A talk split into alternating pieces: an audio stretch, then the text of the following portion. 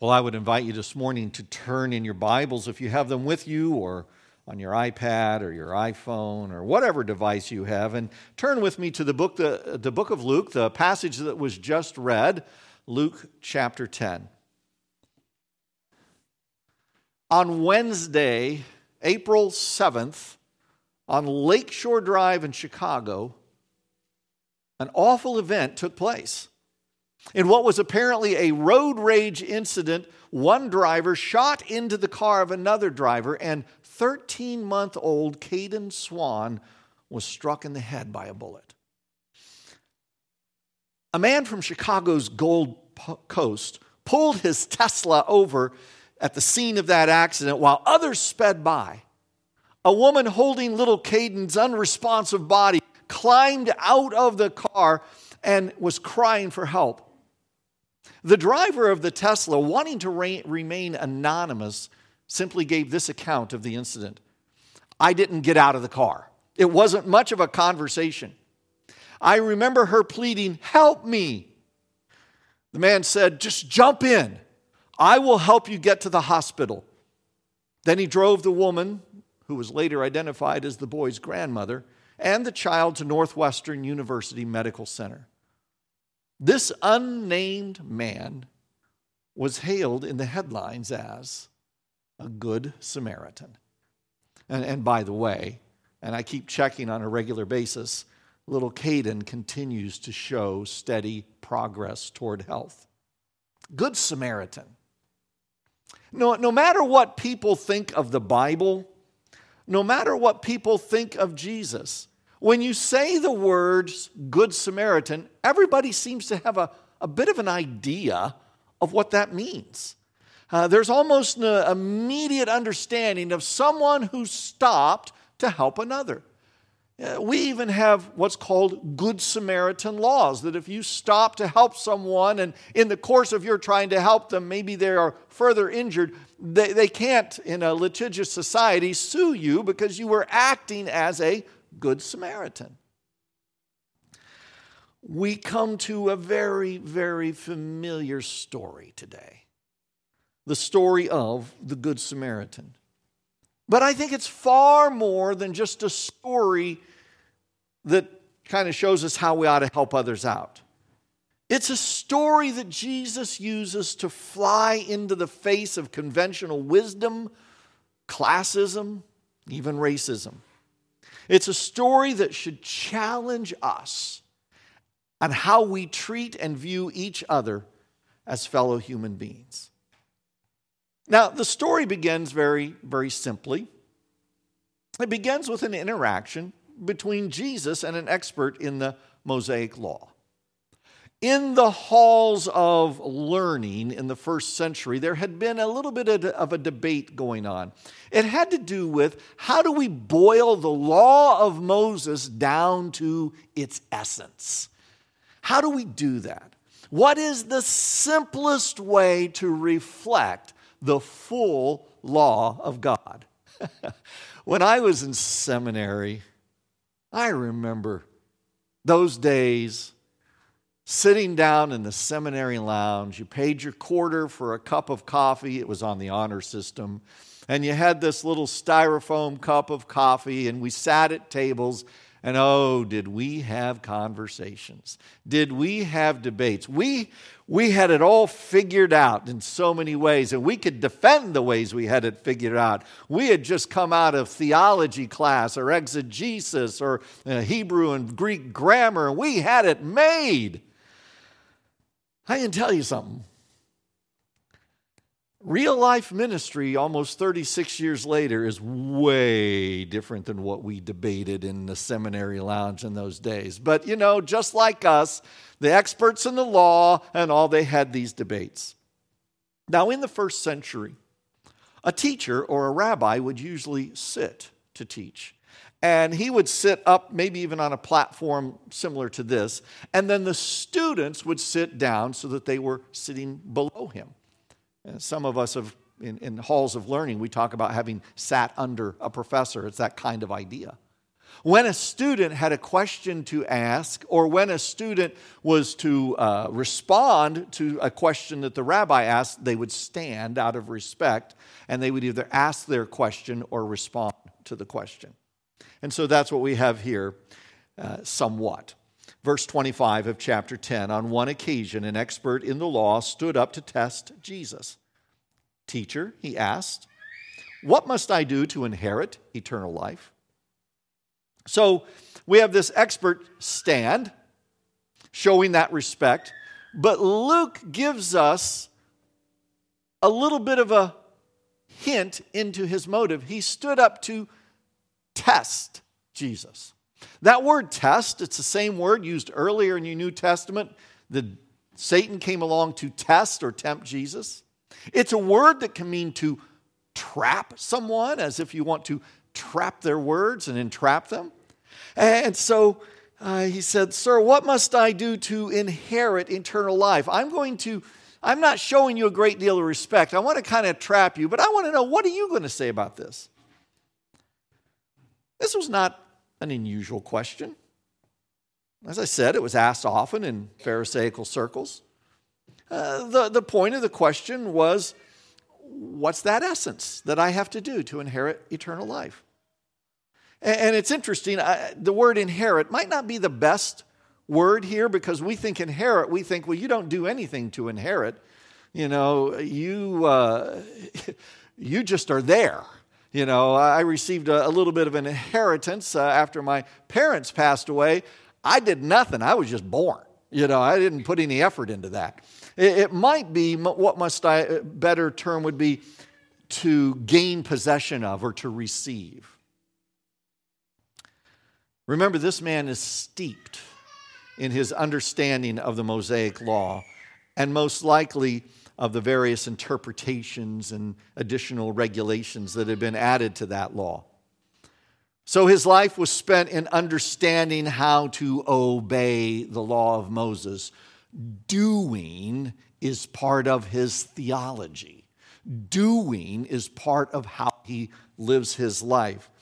And interestingly enough, Jesus chooses not to address that particular issue. In good rabbinical form, Jesus responds to the question with a question. Now, we know that's not how you're supposed to do it, but that's how the rabbis did it. Close the doors. Could you close the doors? That's how the, the, the rabbis did it. So Jesus responds with a question What is written in the law? He replied. How do you read it? It's a great question. Before I answer your question, tell me what you know. Before I answer your question, tell me where you're coming from. And the man does. He quotes from the book of Deuteronomy. He says, Love the Lord your God with all your heart, with all your soul, and with all your strength, and with all your mind. That's from Deuteronomy chapter 6. Uh, actually, quoting that, there's more to it. He would have probably been thinking about Deuteronomy 6 4, which is the Shema passage. Hear, O Israel, the Lord your God is one, and you shall love the Lord your God with all your heart, with all your soul, with all your strength. And so he says, you know, that's the law. I need to love God with every fiber of my being. And then he says, and love your neighbor as yourself, quoting directly from Leviticus chapter 19 in the last part of verse 18. Jesus responds. Jesus responds and says, You've answered correctly. Do this and you will live. Now, you know, the conversation could have ended right there. In fact, earlier, in, fact, in the book of Matthew, we have Jesus saying, This is the essence of the law. Love the Lord your God with all your heart, soul, and strength. Love your neighbor as yourself. That is the, the whole, all of the law and the prophets, Jesus said, hang on those two commands. So they could have ended it right there and everything would have been fine. Everybody could have gone home and it would have been just great. But the lawyer had a, the, the expert in the law had a second question. but he wanted to justify himself. So he asked Jesus, And who is my neighbor? Boy, that phrase. And he wanted to justify himself. That is one that has just gnawed at me for some time. You see, here's the deal we talk about compassion and, and we talk about compassion to, to strangers and we talk about compassion to those who look differently than we do. Sometimes it's very easy to justify ourselves. I've preached on this passage several times before, and one thing I try to do is I try to look at a passage with what I would call fresh eyes. Try to put aside all my old notes, you know, and, and say, okay, let me come at it again as if I've never seen it before. It's a bit of a challenge, but you can do it. And, and I begin to look at the fact that to go back and look at where this man was quoting from. And he could very easily justify himself based on his personal reading and interpretation of Leviticus 19, verses 16 to 18. Listen to these words Do not go about spreading slander among your people. Do not do anything that endangers your neighbor's life. I am the Lord. Do not hate a fellow Israelite in your heart. Rebuke your neighbor frankly so that you do, will not share in their guilt. Do not seek revenge or bear a grudge against anyone among your people, but love your neighbor as yourself. I am the Lord. You see, it's very possible, and according to some scholars, this man could have already had a list in his mind as to who his neighbors were. And the way he looked at this passage, he could have justified that list. Your fellow Israelite, your people, that's what's said. Well, then that has to exclude the Gentiles because they're Gentile dogs. They don't fit. So, okay, my neighbors include fellow Israelites. But then it probably doesn't always include women because women don't have any standing in the community. So now it's just Israelite males that I should be aware of. And we absolutely know that not only does it not include Gentiles, but it would definitely not include the Samaritans because everybody in Israel hates the Samaritans. So my list is a very small list of who my neighbor is. And so he wanted to justify himself. Now, I'm speculating there. I get that.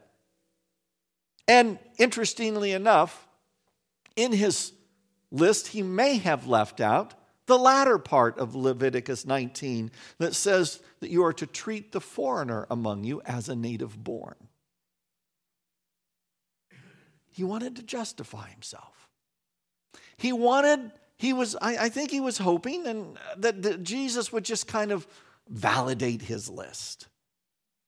That Jesus would validate his way of looking at the world. That Jesus would tell him the lenses that you're seeing through are just fine. Boy, as that phrase has gnawed at me, I've thought of ways I've tried to justify myself in so many different ways. And as I thought about how we do that, I, thought of several categories. Sometimes I justify myself by doing what I call looking down the ladder. What do I mean by that? Simply this well, I'm not as bad as, you know, I might be bad. I might have made some, but I'm not as bad as that person. They're really worse. Sometimes I justify myself by deflecting responsibility. Well, this is, it's not my job. I don't need to get involved. You know, I, I, I shouldn't get involved. Somebody's going to come and help them out. It's not, not my job. Sometimes, I, I found this especially when I was a youth pastor, uh, some of the young people we would work with would try to justify themselves uh, projecting unrealistic scenarios. Well, yeah. What if my parents told me to rob a bank? Should I obey them then? Sometimes I try to justify myself by limiting the extent of God's commands. Well, it doesn't have the same meaning today as it did then. You know, does God really want us to do exactly the way it has here? Jesus doesn't give us or give this man any room for self justification as he responds to this. Jesus doesn't allow us to come up with this minimal list of who's acceptable. Jesus is going to do what he consistently did. He's going to take the essence of the law and shows how it applies to a greater extent than anyone thought imaginable. Here's the first thing I want you to remember today. When it comes to showing compassion, Jesus leaves us no room for consequence for compromise. You see, the question I have to repeatedly ask myself on a regular basis and I wish I could say I'm like 100% all the time. Am I showing godlike compassion and mercy to those who are different from me? Do I treat them with respect? Do I work to not judge them because of their appearance? Do I try to put myself in their position? But Jesus instead of giving the man a list, tells a story. It's a story that was not unfamiliar to the listeners. You see, the road from Jerusalem down to Jericho was a very dangerous stretch of road. And so we have this man traveling from Jerusalem to Jericho. In fact, most travelers would never travel the road from Jerusalem to Jericho alone. There was always safety in numbers. This man is attacked, he's brutally beaten. All his belongings are taken from him, and he's left by the side of the road, hanging on to life by a thread. Now, Jesus continues the story. There's a priest that happens to come down the same road. Remember something else. In the Bible, you go up to Jerusalem to worship and to go to the temple to make sacrifices, you go down from Jerusalem when you're leaving the city and going away. And so this priest is, is going down from Jerusalem. What that means is this priest has completed his two weeks of service. Uh, there was a, a, rotation system by that time in the first century. Uh, we had looked at the story of Zechariah earlier in uh, the Gospel of Luke and how that uh, the, the timing of him being able to even get into the Holy of Holies was just a work of God. You had these rotations. So this priest had finished his two week rotation. He was going home, he was going down from Jerusalem. It's believed by many scholars that by this time in the first century, also called the Second Temple uh, period. By this time in the first century, most priests were well to do, especially those who saw the priesthood as a way to pad their own pockets. Remember again what Jesus did twice in his ministry, in his earthly ministry. He went in and he turned over, over the money ta- changers' tables. And, and the, the, the, statement, I think I, I like Mark's statement My house will not be called a den of thieves, it will be a house of prayer for all the nations. Well, you know, who allows those people to be there? It was the priests. And so, you know, skim a little bit off the top, give me my percentage. And so it's very possible that this priest going down from Jerusalem, going away from his time of service, it's very possible that he was not walking, but had a mode of transportation that could have been helpful to this guy laying there on the side of the road. And, and you know, you've got to understand what's going through that priest's mind as he sees this person laying by the side of the road. Several things could have been going through his mind. One is, I don't know, because you know he's not wearing, you know, we don't have a wallet or anything. I don't know if he's a card carrying Israelite or not.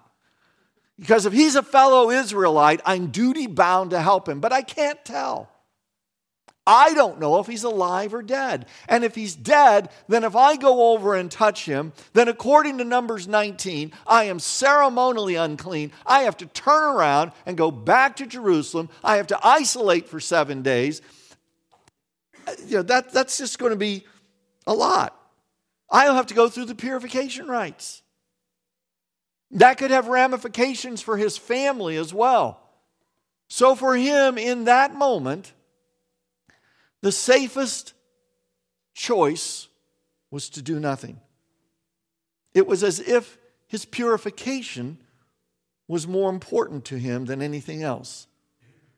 Being ceremonially pure and acceptable to the community outweighed compassion.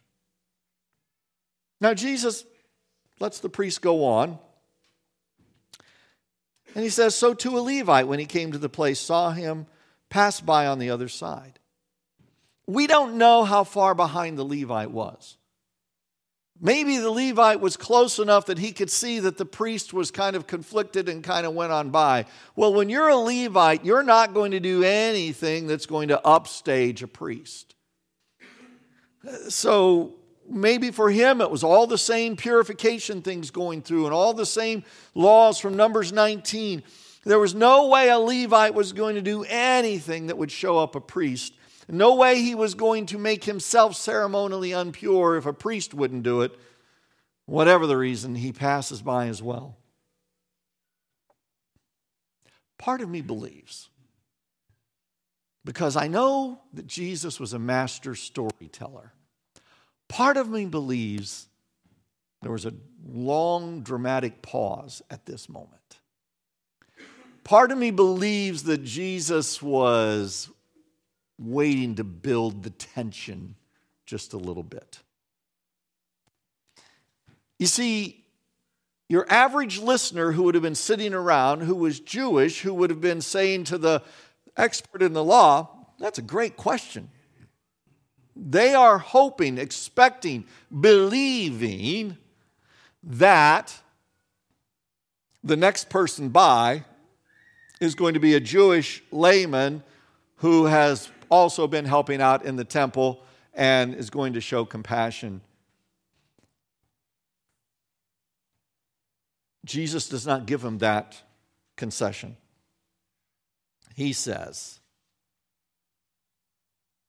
but a Samaritan. But a Samaritan as he traveled by. If you are the typical Jewish person in the first century, you have just bristled. You are in shock and anger that Jesus would now show a Samaritan coming by. The, the hatred of the Jews and the Samaritans goes way back historically. Some take it all the way back to following King Solomon's death that the 10 tribes that formed their own nation in the northern area that called themselves Israel established their own system of worship on Mount Gerizim. And, and so that group was carried away into exile in 722 BCE by the Assyrians and were supplanted by people who had no inkling of the God of Israel, and there was intermarriage that went on. You can add to that in Israel's history. If you read the books of Ezra and Nehemiah, when there was opposition to the reconstruction of Jerusalem, to the building of the wall, the Samaritans were part of that opposition. This group was looked at by even the most pious Jew as a group of half breeds who were not to be tolerated in the least. So when Jesus says, but a Samaritan, it just boils up. Now, nobody says anything, but he has caught their attention. The story of the Good Samaritan is a story about you and me. It's a story of compassion. It's a story in which the minority, a man who's judged because of his race, condemned for something over which he has no control, shows compassion. A compassionate person sees and acts. Let's come back to the words of Jesus. But a Samaritan, as he traveled, came to where the man was, and when he saw him, he took pity on him. He saw him, he had compassion. He saw him, he took pity. He saw him, and he knew he needed to act. He saw him, and he knew that something had to be done. I can't, in good conscience, keep walking by and leave this man laying here if there is a chance. He saw and he acted. You and I, if we are to be people of compassion, we need to be not walking around with blinders on. We need to be observant of the world around us, observant of the people around us, to see and to act. So, what did he do? He went to him and bandaged his wounds, pouring on oil and wine.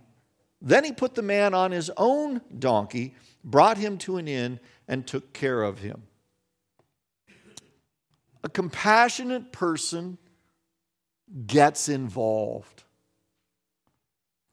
And involvement is messy. First, he went to him. He had to make a conscious effort to go to that side of the road where the man was. Things he didn't know. He didn't know if it was all a ruse. Maybe this guy was laying there on the side of the road because his friends were hiding up in the rocks and they were going to come out and attack the Samaritan and take all his stuff. He didn't know. He just knew he needed to act. He went to him. Then he treated his wounds. That took time. He treated his wounds with oil and wine. Wine acted as, as a disinfectant, oil for soothing. So he took the time. I don't know how much oil and wine he had with him. I don't know how much, you know, he had available. But what he had, he used, and he treated his wounds, and then he bandaged his wounds. Some scholars say that he may have torn some of his own clothes to make the bandages to wrap around the man's wounds. Then he lifted the dead weight of this man up and secured him to his donkey. And then he led the donkey into the town. He took him to an inn and took care of him. That means that he stayed up. He tended to the wounds. He gave him some water when he needed it. Maybe when he needed some food, he gave him some food. He took care of him all night long. He got dirty, bloody. He sacrificed sleep. He put his own business on hold. And I dare say, were the wounded man an Israelite, and had he known that it was a Samaritan caring for him, he may have demanded that he leave the room. If we are to be people of compassion, we must be willing to run the risk of being misunderstood. In all the upheaval and social unrest in our country, it's easy to take sides. But I'm convinced that we will never argue someone over to our side. I'm convinced that, that, in fact, we need to be careful to make sure that our side is God's side that we say, okay, before I say, oh, God only likes the people I like or hates the people I like, what is God's side? And, and, what I see here is God's side is the side of compassion, the side of being willing to take a risk for the life of someone else. A compassionate person sees and acts, a pa- compassion person, compassionate person gets involved, but also a compassionate person bears the cost. Have you ever thought about what it would have cost the Samaritan to show compassion. It cost him time, it cost him his agenda and his plans, it cost him his supplies. And Jesus leaves us with another detail it cost him money. Notice, the next day he took out two denarii and gave them to the innkeeper. Look after him, he said, and when I return, I will reimburse you for any extra expense you may have. According to scholars, a denarius was a day's wages. Some reckon that one twelfth of a denarius would buy one night's stay in an inn, room and board. So the Samaritan left two days' wages, or in other words, paid for upwards to 24 nights. And he left the tab open. Would you buy 24 nights of a hotel for a stranger? For someone you didn't know? We have no idea and we know it's a parable, but he received nothing in return. More than likely was the would have been the subject of mocking and derision even by the man he helped. See, sometimes there's no glamour in compassion. There's also sometimes no tangible reward in compassion. But Jesus is saying, if you're going to love the Lord your God with all your heart, soul, and strength, and love your neighbors itself, then it's going to show itself in compassionate acts. It's going to show itself in compassionate involvement. It's going to show itself in compassionate cost. So Jesus wraps up the story, turns to the man, and says, Which of these three do you think was a neighbor to the man who fell into the hands of the robbers?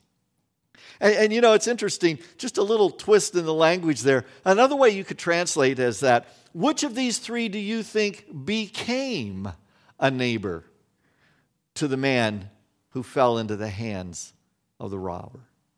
I mean, that wasn't that the question? Who is my neighbor? And so Jesus says, Okay, I've told you this story. What do you think? What's the moral of the story? You're sharp. You're an expert in the law. You're learned. What's the moral of the story? Which one became a neighbor? First, note the response. Note the response. Verse 37 The expert in the law replied, The one who had mercy on him. He couldn't even bring himself to utter the word Samaritan. But he had been put in a box that he could not get out of. The one who had mercy.